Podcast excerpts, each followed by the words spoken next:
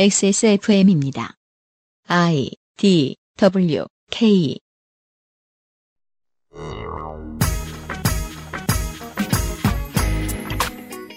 그냥 심심해서 청와대 청원 게시판을 쓴다는 사람들도 있지만 게시판에는 종종 반드시 알려져야 하는 문제들도 올라옵니다. 2019년 4월 15일 억울하게 미얀마 교도소에 갇혀있는 아버지를 구해주세요라는 게시물이 올라왔고 동의가 빠르게 늘어났습니다. 해당 사건을 제가 직접 알아보니 과연 상황이 좋지 않았습니다. 적절치 않은 절차를 통해 갇혀 외지에서 수사를 받은 분의 가족을 이번 주말 그것은 알기 싫다에서 모셨습니다.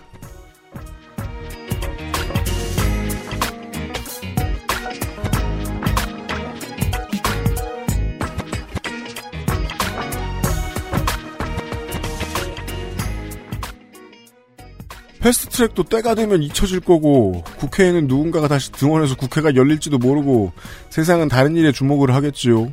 시사는 시사대로 그런데요. 자기 주변 사람들한테 생긴 일은 보통 지워지지가 않고 아주 오래갑니다. 오늘은 그런 얘기를 할지도 모르겠습니다. 2019년 5월 첫 번째 금요일에 그것은 알기 싫다에서 인사드립니다. XSFM의 유승균 책임 프로듀서입니다. 윤세민 리터가 앉아있고요. 네, 안녕하십니까. 윤세민입니다. 네. 저도 이 사건을 청와대 청원 게시판에서도 보고 기사로도 몇 번 봤던 기억이 납니다. 네. 관련된 얘기를 이번 주말에 좀 해보도록 하겠습니다. 광고를 듣고 와서요. 그것은 알기 싫다는 경기도 김치의 진수 콕집어콕 김치, 용산의 숨은 보석 컴스테이션, 1인 가구의 첫 번째 가구 알스케어 폴더 매트, 모발은 함부르크 맥주 효모, 로하스웰 비오틴 셀렌에서 도와주고 있습니다. 콕집어콕. 믿어도 되는 김치를 찾을 땐 콕집어콕. 햇서 빙진 김치. 재료부터 공정, 유통까지 안심. 직접 구매한 재료로 만드니까요. 그러니까 김치가 생각날 땐 콕 집어 콕. 층간소음 걱정 없는 아이들 세상. 운동장을 아이에게 알스케어 프리미엄 폴더 매트. 먹어 다시 찾는 로하스웰 맥주 효모. 이걸 왜 먹어 하냐면 내가 고민이 많아서 이것저것 찾아보다가 맥주 효모가 좋다고 해서 대우랑 해외에서 파마랑 다 먹어봤는데 근데 왜 자꾸 라고 말하면 X가 되는 거야 이거. 하여간 먹어봤더니 두피랑 모발에 영향을 주는 맥주 효모 비오틴 셀렌이 많아서 그런가 이게 힘이 생기면서 이마선을 따라서 머리가 올라오고 찌는 느낌이 들고 또 알약이어서 냄새도 없고 먹기도 편하고 자꾸 삐삐거려서 말을 못하겠네. 하여간 이거 먹어 나면 느낌이 온다니까. XSFM에서 한번 찾아봐. 먹어 다시 찾는 맥주 효모 로하스웰. 경기도의 콕집어콕 김치, 용산의 컴스테이션, 함부르크의 맥주 효모가 왔어요? 이상한 삑삑거리는 광고를 들으셨습니다. 네, 로하스웰 맥주 효모 비오틴 앤 셀렌 액세스몰 입점했습니다. 네. 광고 음원을 들으신 바 당신의 청력을 테스트하는 것이 아닙니다. 그러니까 막 양쪽을 향해서 박수를 치셨을 수도 있습니다. 빅소리가 너무 많아가지고. 왜냐하면 이게 그냥 식품이라 광고에 나갈 수 없는 게 좀 많고요.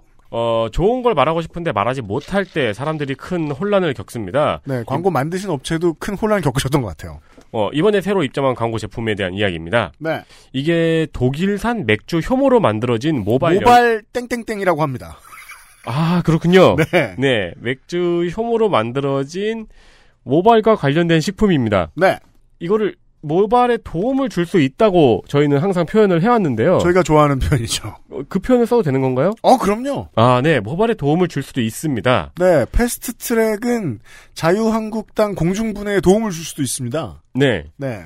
헷갈리시는 분들이 많을 텐데요. 왜 너희는 물건을 팔면서 그런 식으로 광고를 하느냐. 이렇게밖에 못하기 때문이라니까. 네. 이렇게밖에. 아니 그거를. 우리가 되어봐요. 네. 역사를 모르시는 분들이 계셔요.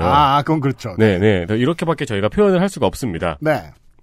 2019년 대한민국 소비자 만족 대상 모발 땡땡땡 부분에서 대상을 수상한 제품이고요. 네, 이런 수상 경력은 믿지 마시고요. 네, 그러고요. 네. 독일 맥주가 순수령 때문에 원재료를 엄격히 통제하고 있습니다. 네. 그렇기 때문에 효모의 원료로는 독일산을 선택하게 되었다는군요. 뭐 이렇게들 얘기들 하죠. 여튼 이 독일산 맥주 효모에 비오틴, 셀렌, 10가지 아미노산을 첨가한 머리카락 등지에 도움을 줄 수도 있는 제품입니다. 네. 몇 달 전부터 주변의 사람들한테 저희는 이 제품을 나눠줘 보았습니다. 네. 맥주 효모 사육을 해본 결과 긍정적인 답변을 많이 들었습니다. 먹은 사람도 놀래고 나도 놀래고. 네. 저는 어머니한테 드렸거든요. 네. 근데 저희 어머니는 누구보다 이 플라시보가 강하신 분이에요. 그러니까 믿으면 안 돼요. 네. 저도 이제 가끔씩 먹었었거든요. 네. 저는 일단 이게 맛있어요. 맛있어요. 네, 이게 이상하게 되게 맛있어요. 맛으로 살 거면 좀 비싸고요. 네. 네. 미용실에서 머리카락이 풍성해졌다는 답변을 들었다는 사례, 그리고 머릿결이 좋아졌다는 답변을 들었다는 사례 등을 저희 주변의 인물에게 저희는 겪었다는 말씀을 드릴 수밖에 없습니다. 네, 하지만 너무 많은 사람들을 가지고 임상실험을 하지는 않았습니다. 현재 그렇다면 저희가 자신있게 드릴 수 있는 말, 네. 두 병 묶음 상품으로 국내 최저가로 가져왔습니다. 그렇습니다. 함부르크에서 통곡하고 있습니다. 이걸 이렇게 싸게 사가?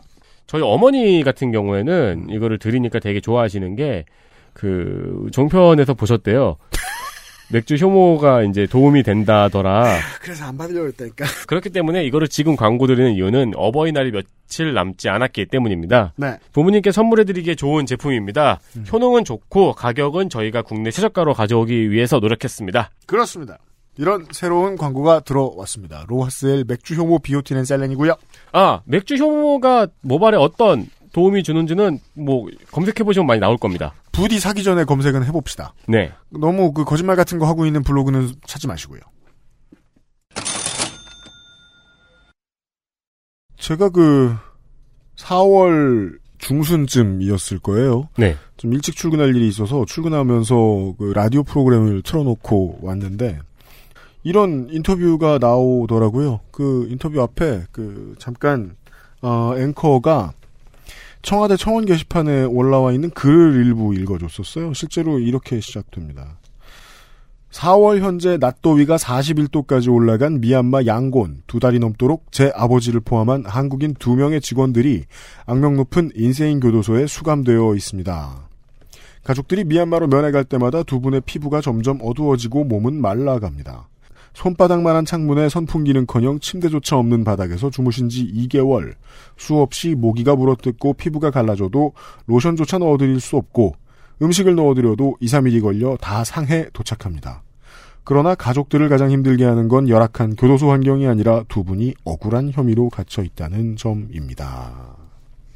네. 더러 외교부가 재구실했으면 피해 안 입었을 교민들에 대한 제보를 받기도 하고, 네. 실제로 관련된 이야기를 그 아이실에서 예전에 드린 적도 있고 한데, 이번에는 요행히 피해를 입으신 분의 가족들과 연락이 좀 닿을 수 있었어요. 사위를 뵀는데 사위께서 변호사시더라고요. 사실상 이제 장인어른의 법률 자문이죠. 왜냐면은 미얀마 변호사가 아니기 때문에, 네. 미얀마법을 전공하진 않았을 거 아닙니까, 한국에서? 네. 예. 법률 자문 역할을 사실상 수행해주고 계신 분이 가족 내에 계시더라고요. 집안에 변호사가 있는 게 외국에서 재판을 받는데 꼭 도움이 되란 법은 없습니다. 지금 말씀드린 이유로. 네. 다만, 언론에서 이 사정을 한국에 설파하긴 좋아요. 네.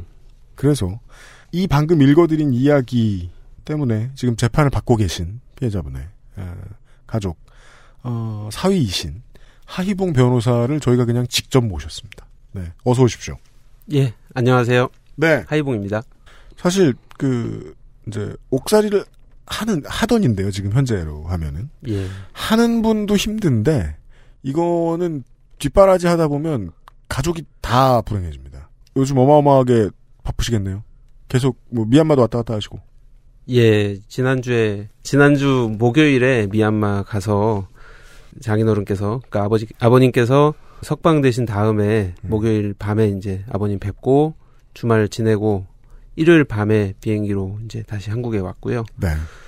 일이랑 같이 병행을 하다 보니 일정이 계속 빠듯하게 지나가고 있습니다, 요즘에. 와, 출근을 하시면서 지금 계속 일도 계속 하시고 있는 거예요? 예, 저도 자영업자라. 네. 만나 뵀더니 그러고 계시더라고요. 예. 네. 보통은 이런 일에 이제 직접 연루된 가족을 저희가 직접 모시는 경우는 없는데, 이 사건 같은 경우에는 언론에 그렇게 제 기대보다 빠르게 확산되고 있는 것 같지도 않고, 외교부 직원들이 도와줬다고는 하는데, 네. 그렇게 열심히 한 것 같지도 않고, 그렇다면은 이걸 취재한 기자들이 있으면 좋은데, 그렇게 깊이 판 경우들이 없는 것 같고 해서, 네. 네. 직접 한번 청해 들어보고 싶어서 모셨습니다. 다른데, 언론사에서도 인터뷰를 하셨는데, 긴 이야기가 나갈 시간은 없었어요, 방송의 특성상. 예, 맞습니다. 네. 그래서 오늘은 이 사정이 어떻게 된 것인지 좀 자세하게 좀 들어보고 싶어가지고요. 예. 기소인부 절차 들어갈 때 보면 사건 개요 같은 거 얘기해 주잖아요. 예, 맞습니다. 네, 사실 그런 것부터 좀 들어보고 싶긴 해요. 예. 예. 먼저 요 사건을 잘 모르시는 분들을 위해서 간략하게 설명을 좀 드리겠습니다. 네. 2019년 2월 7일에 미얀마 양곤 경찰서에서 한국인 2명이 절도 혐의로 체포되었습니다. 그 두 사람은 양곤 대규모 주상 복합단지 건설 사업의 시행사인 A사 현장 책임자 P상무와 시공사인 B사의 현장 소장인 최상무입니다. 이 최상무라는 분이 아버님, 그러니까 장인어른. 예, 맞습니다. 이시죠? 그, 예. 이 P상무라는 분도 한국 분이시죠? 예, 예, 맞습니다. 네. 근데 보통 이 정도 일을 하시는 분들은 연차도 꽤 있으시고 나이도 좀 있으시고 네. 그 적은 소득의 직업을 구하러 외국에 나가신 것도 아닐 것이고 네. 절도 혐의 때문에 체포가 된다. 얼른 지금 리듬은 안 맞아 보여요. 예, 맞습니다. 지금 체포 혐의가 이제 뭐 문제가 될 텐데요. 네. 저도 이제 댓글란을 이제 확인을 좀 해보면은. 오해를 하고 계신 분들이 이제 뭐 건설 자재를 몰래 빼돌려서 팔다가 걸려서 체포되신 거 아니냐? 그러면은 뭐 정당하게 벌을 받아야지. 이렇게 알고 계신 분들도 많이 몇 분 계시더라고요. 네. 그래서 그런 내용은 아니고요. 뉴스에 걸릴 정도의 일을 겪게 되는 개인은 댓글을 가급적 안 봐야 되는데 아무튼 네. 예, 뭐 보게 되면 못 끊어요. 예. 예. 체포 혐의 내용은 네. 여기 이 A사, B사, Z사가 이렇게 나오는데요. 요 그 A와 B와 Z라는 회사. 네. 예, 맞습니다. 그 A사가 말씀드린 시행사고 네. B사는 이제 그 시공사입니다. 네. 둘 다 한국 회사입니다. 예, 둘 다 네. 한국 회사입니다. 그리고 Z사가 이제 현지 업체. 실제 이제 그 A사와 계약을 맺고 그 B사 감독을 받아서 이제 실제로 진행하는 하청 업체입니다. 편의상 Z로 읽겠습니다. 예. 이 Z사가 미얀마 회사. 예, 맞습니다. 예, 예. 이 Z사는 뭐 미얀마 건설 회사 중에서는 뭐 10위권 안에 드는 뭐 미얀마 현지 대기업이라고 보시면 되고요. 미얀마 같은 개발도상국에서 그런 수준이면 되게 큰 회사잖아요. 예. 건설 붐일 텐데. 예, 지금 뭐 제가 미얀마에 갔을 때도 그 Z사 이름을 달고 있는 호텔이 양곤 시내에 있더라고요. 그래서 뭐 그 정도 규모의 회사라고 생각을 네. 하시면 될 것 같고요. 네. 네. Z사가 이제 A사와 B사의 그 직원들을 상대로 절도 혐의로 고소를 한 건데요. 그 고소 혐의는 Z사 소유의 그 철근 자재를 8톤가량 되는데 절도하였다는 혐의입니다. 네. 그래서 그 혐의로 체포되고 구속이 되셨는데요. 금액은 뭐 한국 돈으로 한 100만 원 정도 되는 금액. 100만 원? 예. 네. 구속 명목이 돼야 되는 수준인데 100만 원 정도의 자재다. 네. 예. 두 분이 그 체포되신 다음 날에 그러니까 2019년 2월 8일 그 두 사람에게 구속영장을 발부를 했고요. 바로 다음 날에. 그래서 두 사람은 경찰서 유치장에서 미얀마 양곤에 있는 인세인 교도소로 이감이 되었습니다. 그래서 이게 좀 특이한 점이 한국의 수도권에 사는 사람들은 의례 이게 뭐 구속영장이 발부가 되면은 재판을 받는 동안 그 교도소가 아니라 구치소에 있을 거라고 생각하는데 네. 바로 교도소로 가버리네요. 예, 그 부분이 뭐 저도 좀 신기하게 봤는데요. 네. 우리나라에서도 교도소에서 이제 미결동이랑 기결동을 구별을 해서 그런 것도 운영하는 할까요? 것도 있긴 한데요. 네. 여기는 그 미결수와 기결수를 같이 모아놓고 이제 수감을 하고 있었습니다. 네. 구분 없이요? 예, 네. 맞습니다. 2019년 2월 22일부터 이미 구속되어 있는 시공사 B사 미얀마인 직원 K씨라고 하겠습니다. K씨와 함께 그 세 사람이 함께 절도 혐의에 대해서 재판을 받았고요. 첫 재판부터 4월 16일까지 7차례 재판을 받았습니다. 그리고 그 사이에 이제 3차례에 걸쳐서 보석 신청을 했고요. 네. 보석 신청이 계속해서 거절되다가 8차 공판기일 4월 23일에 이르러서 네 번째 보석 신청이 받아들여졌고요. 이 보석 신청이 받아들여져서 구속된 지 76일 만에 이제 석방이 되셨습니다. 네. 그럼 지금 석방되시고 미얀마에 계신 상태인가요? 어제 오늘 지금 바로 오늘 5월 1일이죠. 5월 1일 오늘 녹음 날짜로 5월 1일 아침 9시에 이제 지금 인천공항에 도착하셔서 네. 지금은 이제 지금 댁에서 지금 쉬고 계시고요. 네.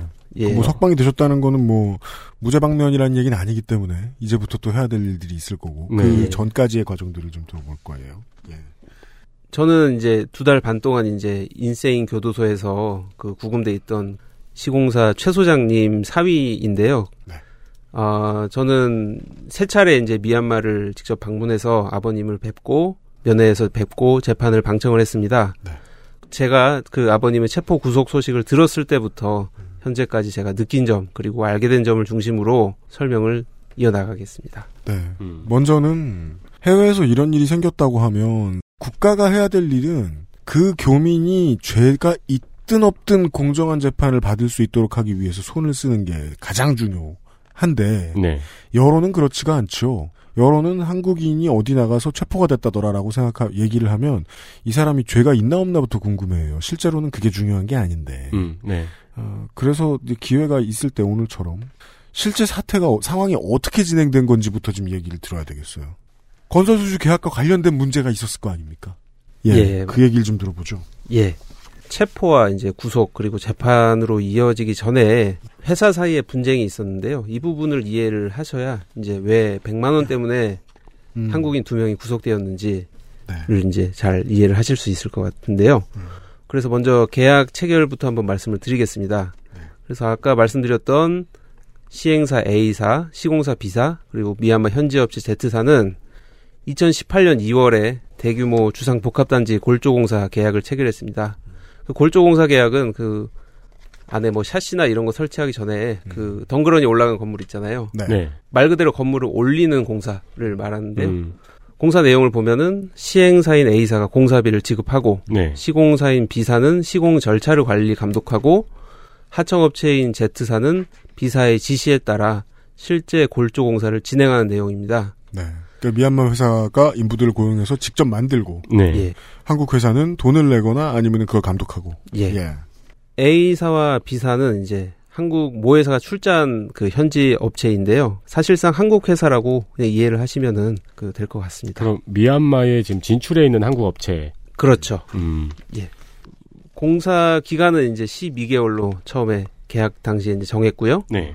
처음에 12개월로 정했지만 이제 공사가 지연되다가 결국에는 이제 2019년 6월까지 이제 골조 공사를 완성하는 것으로 정했습니다. 이게 30층짜리 건물입니다. 네. 당초 계약 내용대로라면은 지금쯤 이제 25층까지 골조 공사가 끝났어야 되는데 뭐 아직 지금 지하 1층 부분을 공사를 하고 있는 걸로 알고 있습니다. 네. 최 소장님은 2018년 5월에 B사 현장 소장으로 이제 부임을 했습니다. 현장 소장으로서 이제 Z사의 골조공사를 관리 감독을 해왔는데요. 그런데 공사가 시작된 지 2달도 지나지 않아서 2018년 6월 말경에 Z사가 계약 내용과 다르게 공사비 선지급을 요구를 했습니다. 이런 경우들이 간혹 가다가 있지요. 계약서에 쓴 것과 다르게 뭐 돈을 먼저 내라 혹은 뭐 돈을 나중에 주겠다 뭐 이런 일은 사실 뭐 좋은 일은 아니지만 종종 볼 수 있는 일이긴 해요. 예, 네. 맞습니다. 하청업체가 이렇게 시행사에게 시공사에게 공사비 선지급을 요구하는 경우가 그렇게 자주 있진 않아요. 네. 예, 쉬운 일은 아니에요. 네. A사가 이제 Z사의 선지급 요청을 거절을 했고요. 뭐 한국의 관행이라면 뭐 거의 일반적으로 이런 식으로 네. 이루어질 거예요. 요청을 거절하니까 Z사는 공사를 이제 6월 말경부터 25일간 중단을 하기에 이릅니다. 이 때문에 B사는 여러 차례 Z사에 공사 재개를 요청을 했는데요. Z사는 이걸 묵살했습니다. 미얀마는 이제 5월부터 10월까지 우기고 네. 6, 7월에 이제 강수량이 집중되는 형태예요. 여기 계절은 뭐 건기 우기밖에 없으니까요. 예, 맞습니다. Z사가 2018년 7월 23일 오전에 양수기를 해체하고 반출을 시도를 했습니다. 이 양수기는 이제 원래 Z사가 이제 구입을 해서 보유하고 있던 그 양수기였는데요. 당장 이제 배수가 급했기 때문에 그 B사에서 양수기 반출을 막았습니다. 보통 그냥 건물들이라도 우기에는 이쪽 지역에 가보면은 어디에나 양수 시설이 있고 양수기 그리고 뭐 공사 현장 같은 데는 양수기 커다란 게 있고 네. 그게 없으면은 물난리가 나니까. 네. 근데 공사를 안 하겠다고 뻗대고 있는 Z사의 입장에서는 그냥 뭐 실력 행사 해보겠다라고 해서 양수기를 뺄 수는 있는데 그럼 시공 관리 같은 걸 맡은 B사에서는 그게 나가면은 다 물에 잠겨버리면 지금 기둥 세운 거 어떡하나 걱정할 수 있네요. 그렇죠. 예, 예, 맞습니다. 양수기 반출을 막았더니 이제 Z사가 경찰에 A, B사 현장 책임자들을 이제 고소를 하기에 이릅니다.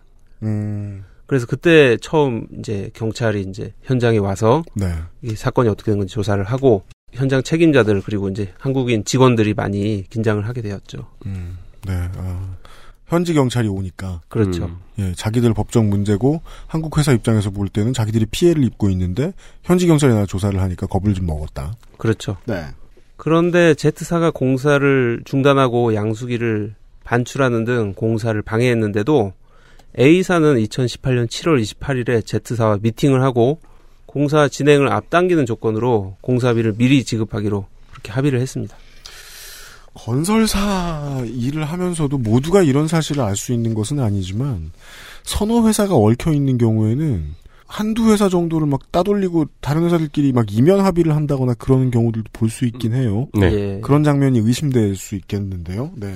저도 이면 계약이 있느냐 이런 것까지는 뭐 잘 모르겠지만 좀 의아한 부분이긴 했습니다. 왜냐하면은 네. 시행사에서 하청업체한테 돈을 직접 지급하는 계약인데 왜 이렇게 A사가 쩔쩔매는지 그 부분에 대해서는 조금 의문은 들었어요. Z사와 A사가 따로 합의를 한 것이 있으면 관리감독을 하기로 했던 이 한국계 회사인 B사는 좀 붕 뜨네요. 그렇죠. 네. B사도 입장이 좀 난처해집니다. 예. 그래서 결국에 Z사는 청급금을 먼저 받게 됩니다. 네. 그리고 나서 이제 지하 1층 골조 공사가 완료될 때까지 별도 공사비를 요청하지 않기로 합의를 했습니다. 그런데 Z사는 공사비를 지급받았는데도 40일 정도 지난 후에 다시 공사비 선지급을 추가로 요구를 했습니다. 그러니까 네. 앞선 그 선지급 요구와 별도로요. 네. 이때가 아직 기초공사도 끝나지 않은 상황이었습니다. 이 때문에 B사는 2018년 9월부터 11월까지 여러 차례 Z사에게 공사를 서둘러 줄 것을 요청하기도 하고 경고하기도 했습니다. 그런데도 Z사는 2018년 9월 말부터 한 달 정도 작업 인원을 줄이면서 공사를 제대로 진행하지 않았습니다. Z사는 A사, B사 직원들이 공사 현장에 접근하지 못하도록 하는 내용의 가처분을 양곤주 법원에 신청했습니다. 아무튼 성급금은 받아야겠다 이거군요. 그 지금 네. 하희봉 변호사님께서 지금 정리해주고 계신 이 이야기는 출처를 어디로 보면 좋을까요? 어떤 기록들을 근거로 하고 있습니까? 일단 최 소장님께서 구속돼 계실 때 네. 이제 저희가 이제 면회를 가서 최 소장님 이메일을 봤는데요.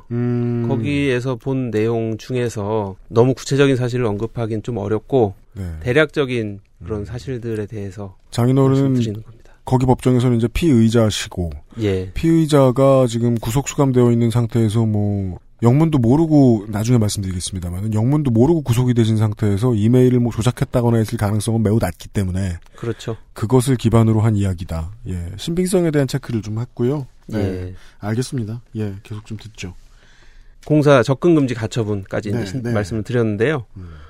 예, Z사는 스스로 이제 그 가처분 신청을 제기하고 나서는 네. 이제 Z사 스스로 공사는 하지 않고 공사 현장에 누가 출입하는지 그 감시만 하고 있었습니다. 게다가 또 해당 경찰이나 해당 법원, 해당 검찰 등과는 Z사에 비해서 A와 B사는 정보의 비대칭성이 좀 많이 존재했고 지금도 그럴 것이기 때문에 네. 예. 그쪽이 아는 걸 우리가 뭘 모르는지를 모르겠으니까 그렇죠. 네. 왜 이런 신청을 할 수 있었는지에 대한 이유도 추측하기가 쉽지는 않네요. 예, 간단하게 정리하면 계약이 계속되고 있고 나는 하청업체로 계약을 체결해가지고 공사를 할 거니까 네.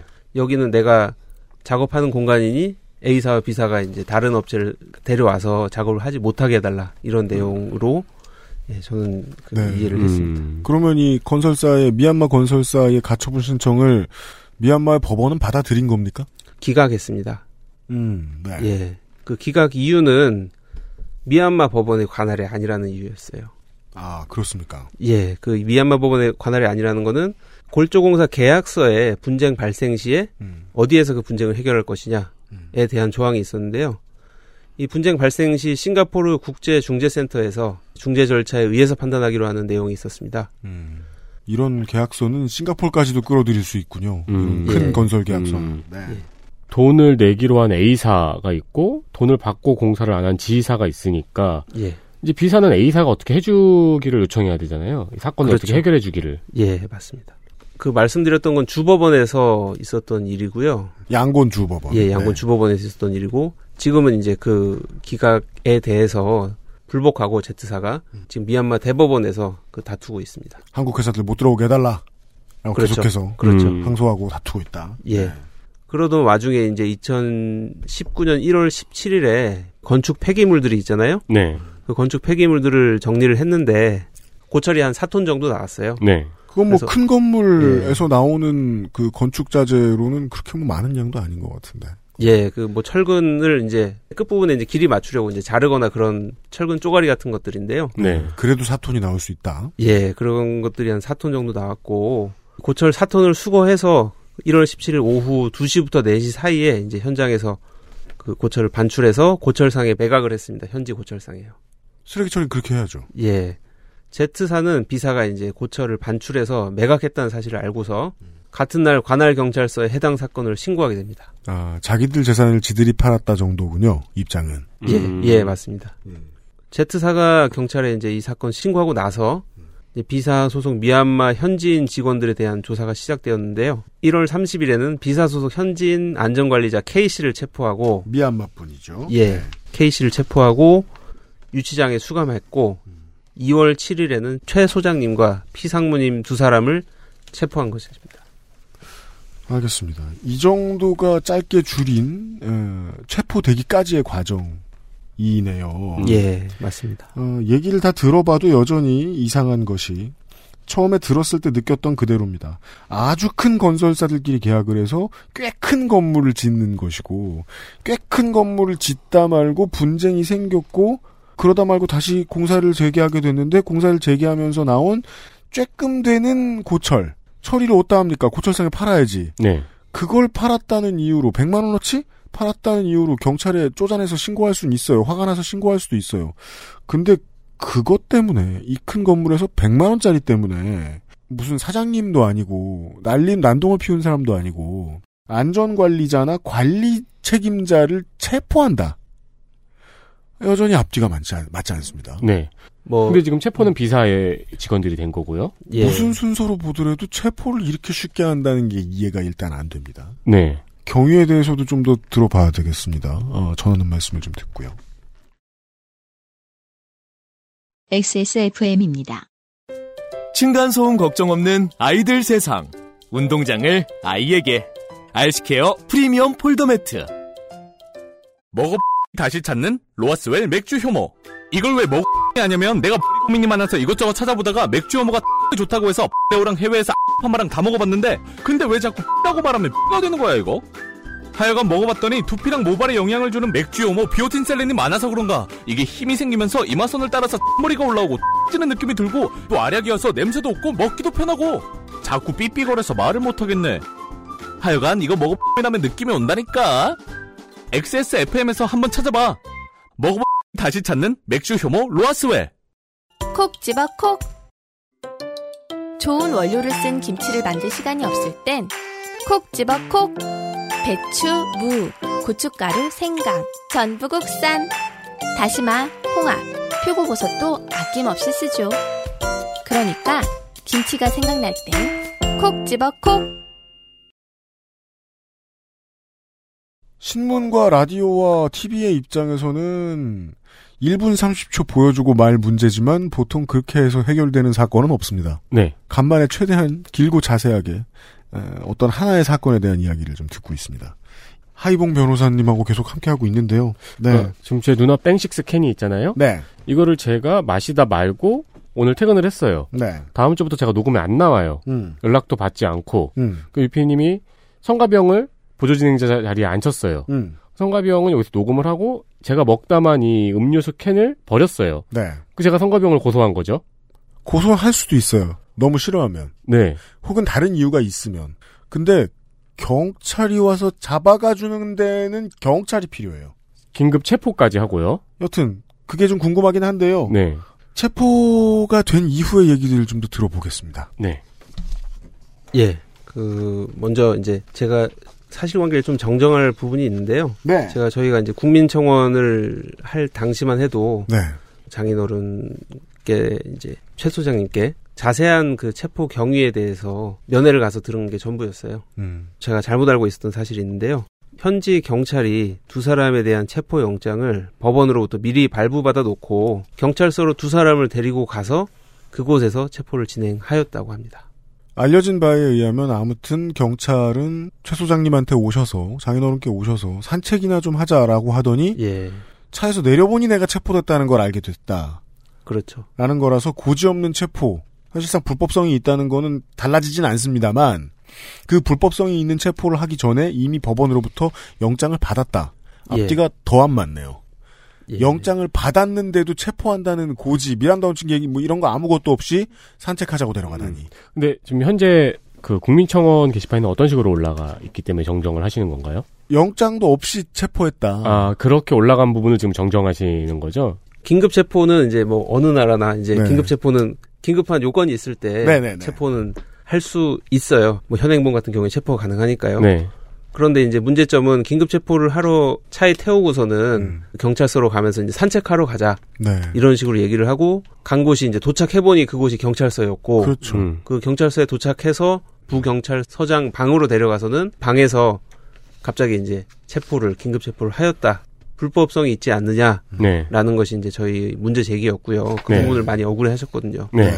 근데 그렇다면 지금부터 예. 이제 경찰의 체포 경위에 대해서 지금 제가 청해 들어볼 텐데 예. 이 자료는 이제 장인어른을 변호해주고 계신 뭐 변호인들에게 받으셨습니까? 아니면은 이건 제가 직접 여쭤보고 아이고 예 네. 여쭤보고 정리한 내용입니다. 현지 부경찰서장이 이제 제이라고 하겠습니다. 이 제이가 2018년 2월 7일 오후 5시경에 현장 사무실로 이제 전화를 걸어서 최 소장님과 피 상무님에게 경찰서로 가서 잠깐 조사를 받자고 하였습니다. 최 소장님과 피 상무님이 경찰서로 직접 가겠다 했는데 왜냐하면 본인들이 차량도 있고 네. 뭐 쉽게 갈 수 있는 곳이니까요. 그래서 가겠다고 했는데 왜냐하면 와서 가면 또 시간이 2배로 걸리잖아요. 네. 제2 부서장은 자신이 운전해서 현장으로 가고 있으니까 현장 사무실에서 보자고 길이 엇갈리니까 그렇게 하자고 했습니다. 체포를 이렇게 하는 경찰은 제가 알기로는 3개 없습니다. 네. 그래서 제2 부서장이 현장 사무실로 와서 두 사람을 만난 후에 자신의 승용차로 같이 경찰서로 가자고 했습니다. 제2 부서장은 차에 타려는 두 사람에게 묻으면서 썬데이 플레이 골프 뭐 이런 식으로 하면서 조사 다음 날 같이 골프 치러 가자고 농담을 하기도 했습니다. 체포하겠다는 의도는 완벽히 숨겼네요. 그렇죠. 그러니까 이게 사실이면 불법인 거잖아요. 그렇다고 해도 불법이냐 아니냐 뭐 다툴 수 있는 여지가 있을지 모르겠어요. 근데 당하는 입장에서는 이런 식으로 체포를 당하면 매우 억울하겠죠. 그렇죠. 그러니까요. 예. 그런데 제2 부서장이 이제 경찰서에 도착한 후에 자신의 방으로 이제 두 사람을 안내를 했고 갑자기 두 사람을 이제 체포하겠다 했습니다. 방에서요. 네. 뭐 미란다 원칙은 고지를 현지어로 했다고 하더라고요. 다 데리고 와서 그러면 쓰나. 예. 예. 근데 통역이 제대로 이제 전달은 못 받았는데 어쨌든 현지어로는 했다. 네. 뭐 이렇게 얘기는 들었습니다. 경찰 부서장이 직접 차를 타고 현장 사무소로 가서 모시고 온 거는 약간 뭐랄까 모시고 왔을 때는 그냥 조사를 받을 테니까 내가 그냥 차 타고 가고 있으니까 같이 가시죠인데 예. 마치 체포하러 간 것 같은 그림이 되기도 하잖아요. 그렇죠. 그래서 제가 제2 부서장 입장에서 한번 생각을 해봤는데요. 만약에 정당하게 이 체포 과정에 잡음이 없는 문제다. 그러니까 정당한 체포다. 그리고 떳떳한 체포였다면은 그렇게 혼자 와서 유인을 해서 경찰서, 그러니까 저항할 수 없는 곳에 와서 체포하지는 않았을 거예요. 만약에 정말로 정당했다라면 경찰을 데리고 현장에 가서 두 사람을 체포하는 방법도 있고, 그러니까 이거는 아무리 제가 봤을 때는 소리가 밖에 이 사건이 알려지기를 별로 원하지 않는 체포였다라고 보이는 거죠. 저도 그렇게 볼 수밖에 없습니다. 예. 미얀마 경찰 시스템에 대해서 아무리 모르겠어도요. 경찰이 사람을 용의자를 체포하는데 부서장이 와서 체포한다? 체포 과정을 다시 이제 설명을 드리면요. 미란다 원칙을 현지어로 고지한 것처럼 들리는 그런 말을 하고 난 다음에 최 소장님이 이제 제2 부서장에게 통역을 통해서 이제 체포 이유를 묻고 체포 영장을 보여달라고 했습니다. 그러자 제2 부서장이 자신이 체포 영장을 제시할 필요가 없으니 그러니까 그럴 의무가 없으니 그냥 유치장으로 들어가라 이렇게 말을 했다고 합니다. 두 사람과 함께 이제 동행한 A사 직원이 있는데요. 그 직원이 이제 주 미얀마 대한민국 영사에게 전화를 걸어서 경찰서로 와줄 것을 요구를 했고 영사가 경찰서를 방문해서 두 사람과 면담을 하겠다 이렇게 얘기를 했더니 경찰이 이제 이를 불허했다라고 합니다. 앞뒤가 안 맞는 게 한둘이 아닙니다. 네. 네. 주 미얀마 대사관 한국 외교부 직원이 와서 만나보겠다는 것도 불허한다. 이거 뭐 성질 불같은 행정부가 있는 국가의 국민에게 이런 짓을 했다면 외교 문제로 비화될 수준의 처우예요. 그럼 뭐 쉽게 얘기해서 미국이었다면. 네. 예. 그래서 뭐 앞에까지 그러니까 유인한 것까지 불법이냐? 라고 하면 그건 만약에 그건 그냥 단순히 억울한 문제라고 한다면은 네. 뒷부분은 분명히 저는 문제가 있다고 보거든요. 그러니까 그래서, 어쨌든 간에 네. 구치장에 들어가신 순간에 현지 영사는 경찰서에 왔었고 현지 영사와 구치장에 들어가신 분은 만나지 못했다는 건 팩트잖아요. 그렇죠. 예. 네. 그래서 그 첫 번째가 이제 체포영장을 제시하지 않았다는 거예요. 뭐 저는 단순하게 이제 한국 형사소송법에 근거해서 이제 생각을 했어요. 뭐 헌법이랑 형사소송법에 근거해서요. 영장을 제시하지 않고 제시를 요구했는데 제시를 거절했다. 이건 뭔가 문제가 있겠지 싶어서 이제 미얀마 이제 형사소송법을 좀 찾아봤는데요. 네. 아, 미얀마 형사소송법에 의하면은 경찰은 체포영장을 집행할 때 체포영장이 발부되었음을 통지하고 체포당하는 사람이 영장의 제시를 요구할 경우에 영장을 제시하도록 이렇게 규정이 되어 있습니다. 어느 나라 법을 복사 붙이게 했더라도 이 법은 마찬가지일 겁니다. 네. 예, 맞습니다. 그 다음은 뭔가요? 예, 그 다음은 영사가 경찰서를 방문했을 때 체포된 두 사람과의 면담을 불허했다는 점입니다. 그리고 이거는 그 나라 법만 가지고 얘기할 수 있는 게 아니잖아요. 네. 예. 국제협약의 문제잖아요. 예, 맞습니다. 그 명칭은 이제 플레임은 영사 관계에 관한 비엔나 협약인데요. 네. 이 협약 내용에 따르면은 영사는 구금되어 있는 국민, 그러니까 자국의 국민과 면담할 권리가 있습니다. 그래서 만약에 경찰이 이를 막았다면은 이것은 대한민국 영사의 권리를 침해한 거죠. 그렇죠. 예. 네. 근데 이런 게 이렇게 막으면은 예. 그냥 우리가 그러면 안 되죠 하는 수밖에 없어요. 그러면 안 되죠라고 이제 영사가 얘기하거나 국민이 얘기하거나 그래도 안 되면은 국가에서 얘기를 해야 되는 문제가 아닌가. 예, 저는 뭐 이렇게 생각합니다. 네, 알겠습니다. 영사를 못 만나게 한 것, 영장을 보여주지 않은 것, 그 경찰서에서 높은 사람이 와서 혼자, 경찰은 보통 혼자 안 움직이죠. 혼자 와서 데리고 간 것, 처음에는 체포하겠다는 속내를 드러내지 않은 것, 그 모든 점이 그 경찰 본인들을 의심하게 만드네요. 예, 맞습니다. 네. 그래서 저는 이제 Z사가 경찰과 긴밀한 관계를 가지고 있는 것이 아닐까 뭐 그런 생각이 그냥 들었고요. 또 네. 현지에서 이제 미얀마를 방문했을 때 A사, B사 직원분들에게 들은 말이 네.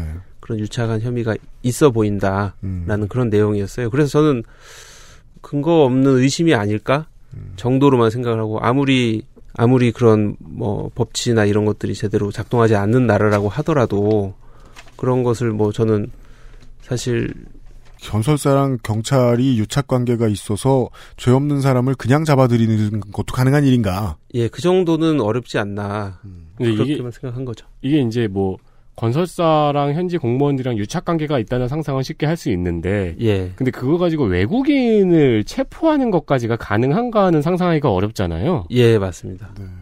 그게 더 정확하겠네요. 네. 예. 오늘은 뭐 주장을 퍼뜨리는데 의도가 더 있다고 봅시다. 오늘은 또 그 피해자의 가족을 모셨고 하다 보니까 네. 이 얘기들을 그냥 여과 없이 가급적 내보낼까 합니다. 예. 그 경찰과 이 현지 건설사인 Z사의 관계에 대해서 유추하고 있으신 부분들은 뭐가 있습니까? 먼저 첫 번째는 조사 사건이 접수된 게 2019년 1월 17일이에요. 네. 그리고 나서 B사 현지인 직원이 체포된 날짜가 1월 30일이고요. 그러니까 조사한 지 13일 만에 이제 구속이 된 거죠.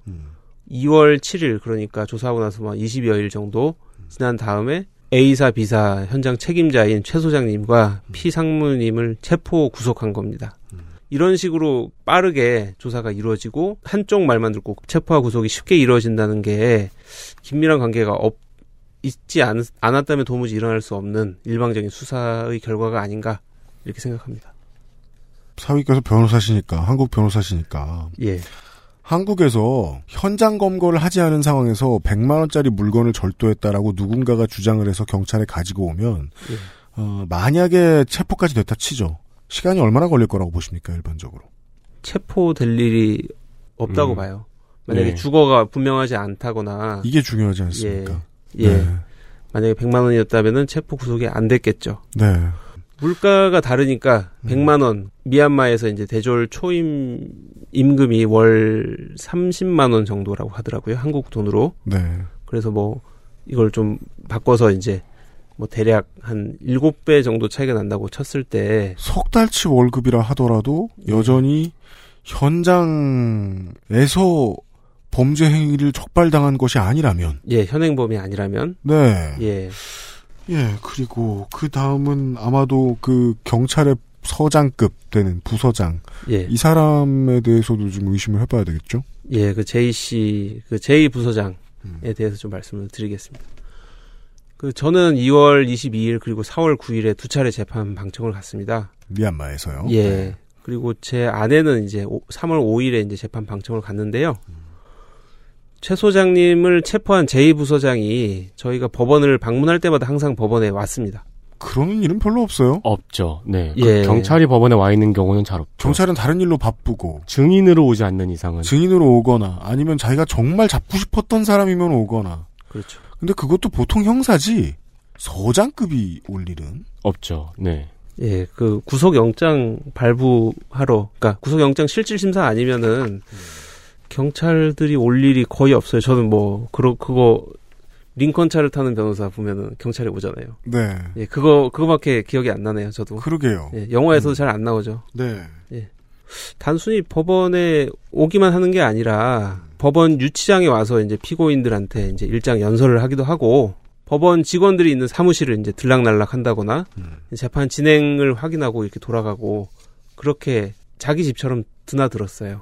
미얀마의 경우에는 특별히 경찰서장이 그런 힘이 있어서 어딜 가나 경찰서장들이 다 법원 사무실을 들락날락하고 이러는지는 모르겠습니다만, 그래도 이 서장, 부서장, 서장이라고 예, 편의상 부르겠습니다. 예. 서장이 이 사건에 관심이 무지하게 많을 거라는 건, 예, 부정할 수 없네요. 예, 맞습니다. 게다가 이제 제2부서장은 이제 호송 담당 경찰도 아니었거든요. 왜 이렇게 자주 오나, 뭐. 부서장이 호송했으면 그 경찰서는 직원이 2명인가 그런 수준이겠죠. 그쵸. 그렇겠죠, 예. 그리고 그렇다면 이렇게 자기가 체포한 범인들의 모든 재판에 가버리는 거는 못하죠. 네. 네. 이상해요, 이건. 그래서 뭐 이때까지는 좀 특이하다, 좀 그리고 의심이 된다, 의심이 네. 든다라는 정도였다면은 4월 9일 재판날 이제 저는 이제 단순한 의심을 넘어서 이제 어떤 확신을 좀 갖게 됐습니다. 네. 그날이 이제 7차 재판일이었는데요. Z사 대표가 이제 사건의 증인으로 출석을 했습니다. 네. 그날 Z사 T 대표라고 하겠습니다. T 네. 대표랑 J 부서장은 네. 법원 내에서 이제 담소를 나누고 있었는데 그게 좀 신경이 많이 쓰이더라고요, 저는요. 왜냐면은 미얀마 예. 건설사 대표하고 예. 경찰하고요. 예. 직접 장인어른을 잡아들인 사람. 맞습니다. 이 담소를 네. 저는 인간적으로라도 그 가족들이 왔는데 그렇게 하지는 않을 것 같거든요. 만약에 어떤 유착을 했다고 하더라도 그렇게는 하지 않을 것 같은데 어쨌든 그걸 보고서 사실 좀 눈이 뒤집어졌어요. 저는. 그렇죠. 가족 입장에서는. 예. 다시 쳐다보니까 그 제2부서장 뒷짐지고 있는데 제2부서장 손에 이제 쇼핑백 2개가 있더라고요. 네, 저 방송 조심해서 내보내야 되겠네요. 네, 이건 정황이 확실합니까? 당시에 목격하신 분들이 있기 때문에 저는 이 정황은 확실하다고 봅니다. 물론 뭐 쇼핑백에 뭐가 들었는지를 확인할 수는 없습니다. 예. 누가 줬는지도 알 수 없고요. 예. 네. 근데 그러니까, 구겨지지 않은 쇼핑백이었어요. 네, 구겨지지 않은 쇼핑백이 잠깐. 비사 직원들과 이야기를 나누고 다시 쳐다본 사이에 뒷짐을 진 부서장의 손에 들려 있었다는 예. 것이 지금 말하시는 바죠. 예, 네. 맞습니다. 그러니까 너무 정직해서 믿고 싶지 않은 수준이라서 저는 지금. 네. 아무튼. 그리고 이게 다 지금 법원 안에서 일어나고 있다는 거예요. 그러니까 예를 들어서 그것 때문에도 더더욱이 저는 지금 와 이거 신빙성, 네 그런 생각이 드는 거예요. 그게 참 저도 기이한 광경이라서 태어나서 그런 건 처음 봤거든요. 네. 그래서 옆에 있는 직원분들한테 저 손에 쇼핑백 들려있는 거 보셨냐 물어보니까 쇼핑백이요? 라고 하면서 같이 봤거든요. 네. 그래서 보신 분도 있고 같이 네. 담소 나누는 거는 사진이 있다고는 알고 있어요. 근데 누가 찍었는지는 제가 여기서 말씀을 뭐 드리진 않겠습니다. 네. 예. 외국인의 체포에 급은 안 맞지만 참여한 인물이 법원에 와서 고소인을 만났고 화기애애하게 대화를 나누었고 뭔가 물건이 들려 있었다. 예. 네. 그냥 물건이라도 어색하네요. 이상하네요. 그래서 저는 이제 두 사람이 이제 쇼핑백 주고받고 있는 거 보고서 처음에는 아까 말한 것처럼 분노가 크게 이제 치밀었고요. 네. 근데 그러면 걱정되는 게 저렇게 법원 내에서 버젓이 대화를 나누고 할 수 있는 상황이면 잡혀 들어간 사람의 최소한의 권리는 보호되기가 역으로 더 힘들 수 있겠구나라는 상상이 바로 되잖아요. 그렇죠. 가서 이제 수용시설도 보셨죠? 가셔서. 예, 수용시설. 네, 왜냐면 또 만나보셨어야 했을 테니까, 최소장님을. 예, 맞습니다. 네. 거긴 좀 어땠습니까? 먼저 제가 이제 최 소장님이 수감되고서 이렇게 이감된 순서로 좀 말씀을 드릴게요. 네. 체포됐을 때 계시던 곳이 경찰 유치장입니다. 유치장 안에 이제 창문이 없고 20cm, 30cm 크기 환기구만 2개 있었다고 합니다. 네. 그래서 뭐 유치장 내부는 어두운 편이었고요. 미얀마인 직원 K씨는 이제 1월 30일부터 2월 8일까지 열흘 동안 수감돼 있었는데 가족들이 면회 올 때마다 유치장이 너무 어둡고 더워서 힘들다고 이렇게 울면서 얘기했다고 최 소장님이 말씀을 해주시더라고요. 최 소장님도 유치장에 하루만 수감돼 있었지만 이게 시간 감각이 없어지는 느낌이라서 빛이 안 들어오는 곳이었군요. 예. 네, 아예. 그리고 또 그 첫날이라는 거는 자신이 체포되는 줄 모르고 있다 체포된 그날이었을 테니까 더더욱이. 맞습니다. 예. 그 다음에는 교도소로. 예. 맞습니다. 그 2월 8일에 이제 구속이 되셔서. 인세인 교도소라는 곳으로 옮기게 됐는데요. 네. 이 인세인 교도소 혼거실로 가게 됐습니다. 처음 도착해서 이제 그 수감된 곳이요.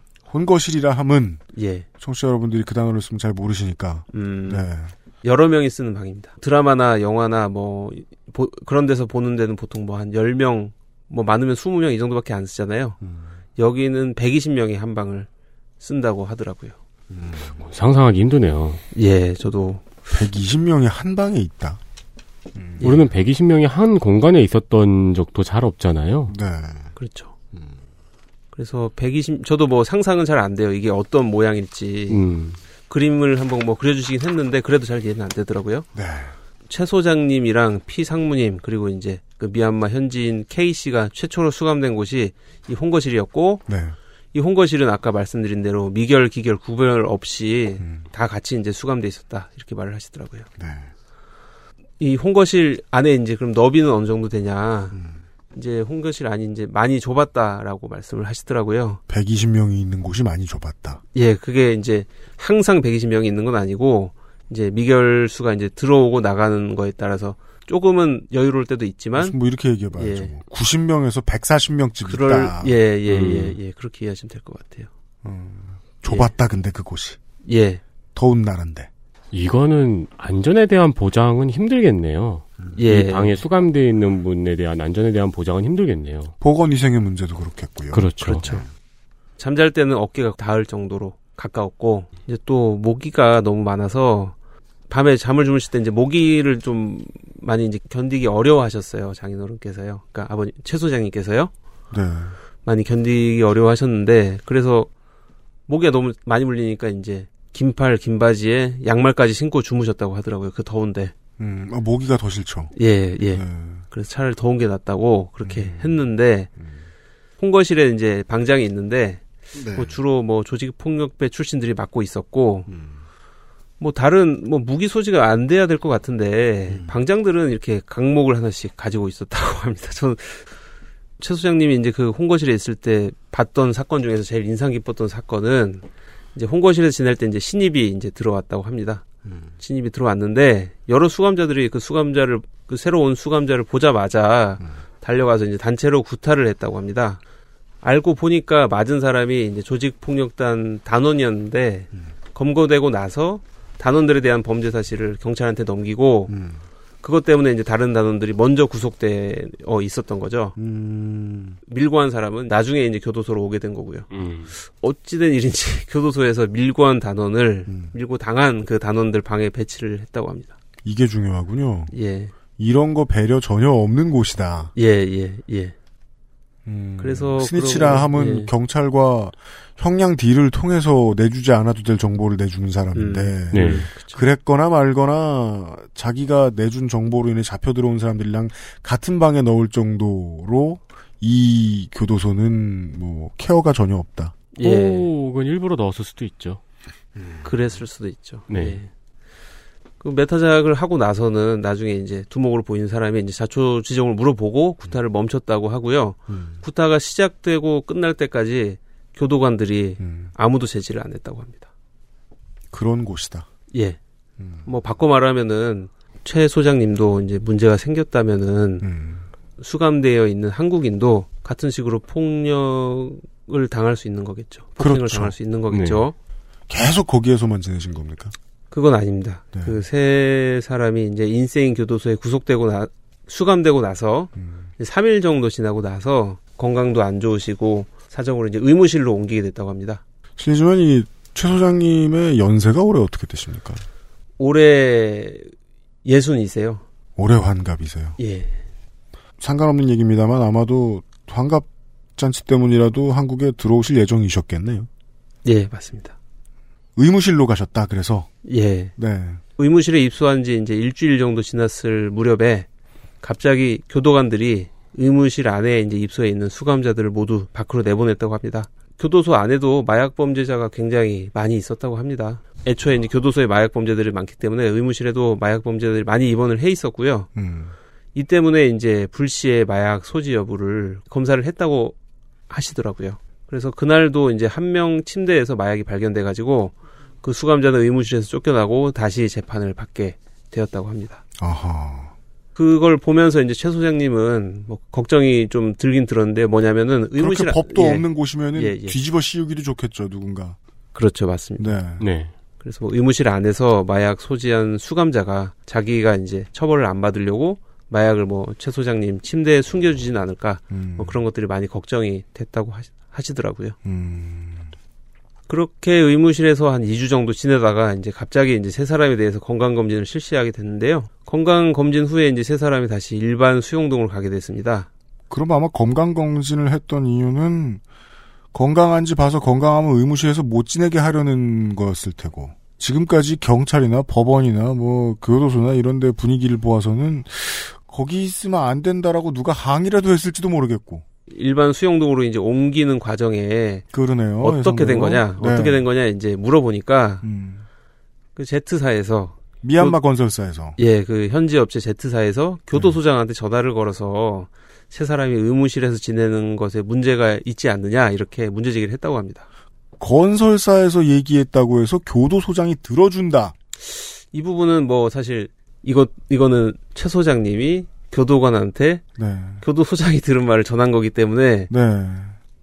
확실히 어떻게 된 건지는 모르겠어요. 네. 하지만 예. 나이든 예. 네, 아직 미결수인 사람들이 예, 예. 좀 예, 건강을 봐가면서 지내다가 예. 다시 못 그러게 될 상황이 나왔다는 그렇죠. 건 분명하고요. 네. 예. 의무실에서 이제 나와서 어디로 가냐고 물어보니까 방갈로로 간다고 이렇게 얘기를 했다고 하더라고요. 방갈로라고 별명인가 봐요. 방에. 예, 뭐 형식이 뭐 정말로 이제 뭐 방갈로 집처럼 그렇게 생기긴 예, 생겼다. 단층으로 돼 있고 네. 예. 도착을 해 보니까 이제 그 안에 이제 한 평 남짓 넓이 방이 있었다고 하시더라고요. 그래서 세 사람이 이제 그 한 평 정도니까 딱 누우면은 꽉 찬 넓이였다. 네. 그렇게 네. 말씀을 해 주셨습니다. 그래서 요 방갈로는 이제 인세인 교도소 뭐 위성 사진을 보면은 그 큰 건물 옆에 이렇게 작은 건물로 이렇게 있는 곳이 있는데 네. 뭐 한 20개 정도 독방이 있고 그 중에 이제 한 방에서 이제 숙식을 해결하면서 재판을 받았다고 하시더라고요. 한 방에서 숙식을 해결했다. 예. 한 사람 들어갈 방에서. 예. 원래는 1인실이라고 하더라고요. 세 사람이. 예. 네. 창문이 이제 손바닥만 해가지고 없는 거나 다름없고. 근데 보통 이렇게 그 냉난방을 안 해놓은 그 이런 방에는 예. 그냥 열려 있고 창이 사실상 그 창문은 모기 조우라고 있는 창문 수준이란 말이에요. 맞습니다. 네. 모기를 잡을 의미가 없는 거예요. 계속 물리니까요. 모기가 계속 들어가지고요. 네. 독거실 내부에는 선풍기가 없었다고 합니다. 1층이기 때문에 낮에 이제 햇빛이 이제 천장에 이제 내리쬐면은 지열 때문에 그 내부가 좀 많이 더웠다고 하더라고요. 아유. 뭐 날씨를 말씀을 드리면은 2월 낮 최고 기온이 한 35도 정도. 35도. 예, 양곤요. 미얀마 양곤 날씨가. 그리고 최저 기온이 한 21도 정도라서 뭐 한국에서 제일 더울 때 정도? 네. 네. 예, 그 정도 날씨였다고 하시더라고요. 그리고 그렇게 좁은 데에 천장이 바로 해하고 맞닿아 있으면 사실상 온실이죠. 그렇죠. 뭐 밤에도 천정이 좀 뜨끈뜨끈할 정도였다고 하더라고요. 식사는 어떻게 하셨다고 합니다? 아, 식사는 이제 두 번 나왔답니다. 오전에 10시에 한 번, 오후 4시에 한 번. 그래서 밥이랑 국은 먹을 수 있는데 뭐 채소는 함께 나오는 날도 있고 안 나오는 날도 있고요. 말을 들어보니까 옛날에는 돼지고기도 나왔는데 여기 아프리카 돼지 열병 때문에 지금 돼지고기 안 나오고 있다고 그러더라고요. 예. 그래서 이제 여기 나오는 채소들은 이제 수감자들이 이제 직접 재배한 채소입니다. 그래서 교도소 내 이제 공터마다 채소를 길렀는데 그 채소가 없으면은 채소 반찬은 이제 안 나오는 거예요. 아하. 예. 그래서 뭐 외부에서 사식을 넣어주지 않으면은 정말 밥이랑 국만 먹어야 하는 수감자들도 많이 있었다고 하더라고요. 근데 이제 그 다른 방송에서 그런 얘기도 해주셨어요. 사식을 넣어주면은 그날 바로 받지를 못한다. 예. 네. 예. 더운 나라에서 음식을 그날 바로 안 주면 어떡해요? 거의 이제 레토르트 식품 같은 걸 뭐 찾아서 아 그렇게 겨우, 해줘야 된다. 예. 신선식을 넣어주려고 했으면 분명히 썩어서 들어갔을 것이고. 그렇죠. 그리고 뭐 현지 음식 중에 이제 잘 상하지 않는 거 엄청 짠 거 위주로 예, 그렇게밖에 넣을 수가 없었다고 하더라고요. 예, 그래서 알겠습니다. 그리고 이제 뭐 캔은 안 되고요. 그게 날카로우니까요. 네. 어. 예. 그래서 무조건 비닐백에 비닐로 된 레토르트 식품만 네. 넣을 수 있었다라고 하더라고요. 여튼 현지사에서는 현지사 직원들은 최대한 뒷바라지를 열심히 해주셨군요. 예, 맞습니다. 네. 근데 그렇다고 하더라도 설명해주신 이 환경이면은 청와대 청원 게시판에 쓰셨던 대로 피부고 뭐고 뭐 몸이 안 상할 곳은 없었을 것 같아요. 맞습니다. 그 최 소장님께서 이제 최 소장님 제가 지난주에 이제 뵙고 왔는데요. 네. 미얀마에서 뵙고 왔고 뭐 이제 또 조만간 또 뵙겠죠.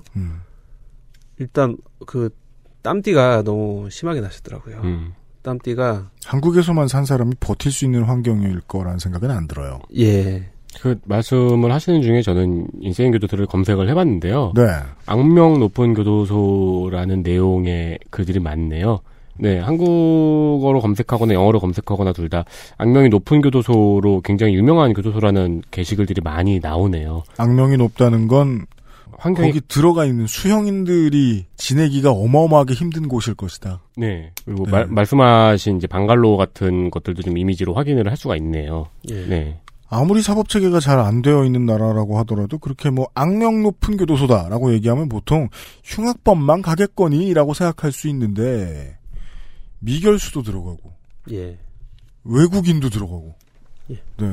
그 외국인의 혐의는 분명치도 않았고, 그죠. 사실 건강 걱정이 제일 많이 돼가지고 그 뒷부분엔 이 얘기를 좀 길게 넣었습니다. 네. XSFM입니다. 용산 선인상가 21동 1층 130호 주식회사 컴스테이션 서울 02-2120-2337로 전화 주십시오. 주식회사 컴스테이션. 침대를 놓기엔 집이 많이 비좁다고요? 매트를 사자니 디자인이 너무 아이들용 같다고요? 매일 쓸 건데 유해 물질이 걱정되신다고요? 사이즈가 작아 혼자 눕기도 빠듯하다고요? 알스케어 폴더 매트가 답을 드릴게요. 퀸 사이즈의 넉넉한 크기 10중 고밀도 압축 내장품으로 만들어낸 안락함 물티슈 하나로 청소까지 간편하게 어디에나 어울리는 모던한 디자인은 기본. 알스케어와 함께 나 혼자 산다. 알스케어 프리미엄 폴더 매트. 안 되긴 안 되고 느리긴 느리고 충분히 고민해보았지만 나는 내가 무엇을 모르는지 모르겠다. 컴스테이션에 들려주십시오. 저희가 전지전능한 것은 아니지만 당신과 함께 고민해볼 의지는 있습니다. 주식회사 컴스테이션. 제가 뭐 길게 자주는 아닙니다만 가끔 하는 얘기가 있죠. 예, 보통 그 한 사람의 이야기를 자세히 들어야 모두의 이야기를 좀 이해하는 데 도움이 됩니다. 네. 변호사이기도 하고 거기에서는 피해자신데 피의자신데 저희가 보기에는 피해자인 최모 소장님의 사위이기도 하신 사실상 좀 직접 당사자입니다. 네. 하희봉 변호사와 함께 그 당시의 상황을 자세히 들어보고 있습니다. 이번 주말에. 내일 이 시간에 좀 더 이어보도록 하죠. 네. 유승균 PD와 윤세민 에디터였습니다. 내일 바로 찾아뵙겠습니다. XSFM입니다. I, D, W, K